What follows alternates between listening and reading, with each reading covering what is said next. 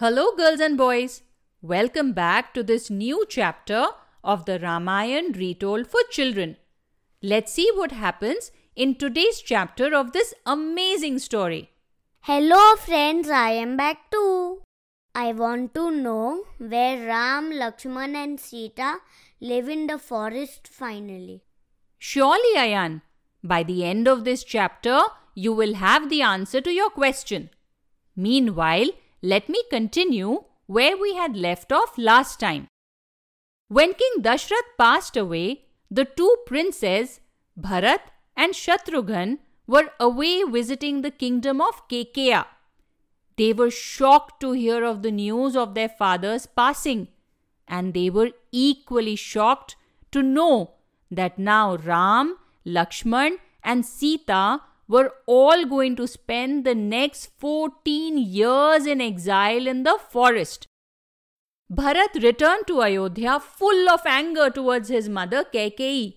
He realized that she had forced King Dasharath to take such steps leading to the banishment of his beloved brother.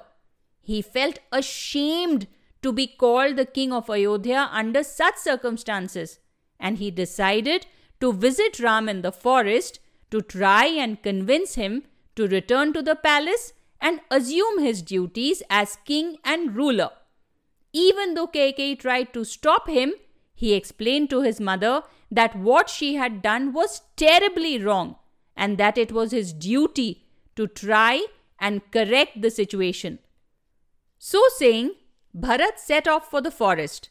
He met Guha, who told him that the three royals had crossed the Ganga river and had moved to Rishi Bharadwaj's ashram. After Bharat reached there, the Rishi pointed him towards Chitrakoot hill where the three banished royals had started to live. Finally, after traveling for a few days without any rest, Bharat reached Chitrakoot hill and fell down weeping at the feet of Ram. He informed Ram about the terrible news of their father's death and begged him to return to Ayodhya to take over as the rightful king. So did Ram go back? Dashrath was not alive anymore, so Ram could go back. No, Ayan, that is not how Ram thought. Ram and Lakshman were both grief stricken to hear about their father's death. They were very sad not to have been there at his side when he passed away. But Ram also decided that he would not be able to go back to Ayodhya until his 14 years of banishment were over. He wanted to respect his father's wishes and would stay loyal to the promise that he had made. Even though Bharat tried his best, he was not able to change Ram's mind. That means that Bharat was a very good brother and a very good person. He was not greedy to be king. Yes, you are absolutely right, Ayan. Bharat had never thought like that. It had only been because of the jealousy and poor judgment of Queen Kaikeyi, based on the wrong advice given by Manthara, that all of this had happened. Since Bharat realized that he would not be able to take Ram back to Ayodhya, he also made a vow, saying that he would only rule Ayodhya as a caretaker for Ram and would never become the king himself. After Ram's exile was over, he would hand over the kingdom to Ram and complete his duty. In order to do this, Bharat took a pair of Ram's padukas or sandals and carried them back with him, saying that till the time Ram returned to Ayodhya to become king, his sandals would sit on the throne as a symbol of Ram's rule, and that Bharat himself would never sit on the throne. Ram was extremely touched by Bharat's gesture of love, respect, and loyalty, and he agreed to come back after the 14 years were over.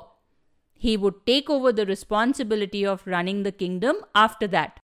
Until then, he was very sure that Bharat would take good care of everyone. After Bharat left, Did Ram continue to live in Chitrakoot? No, Ayan.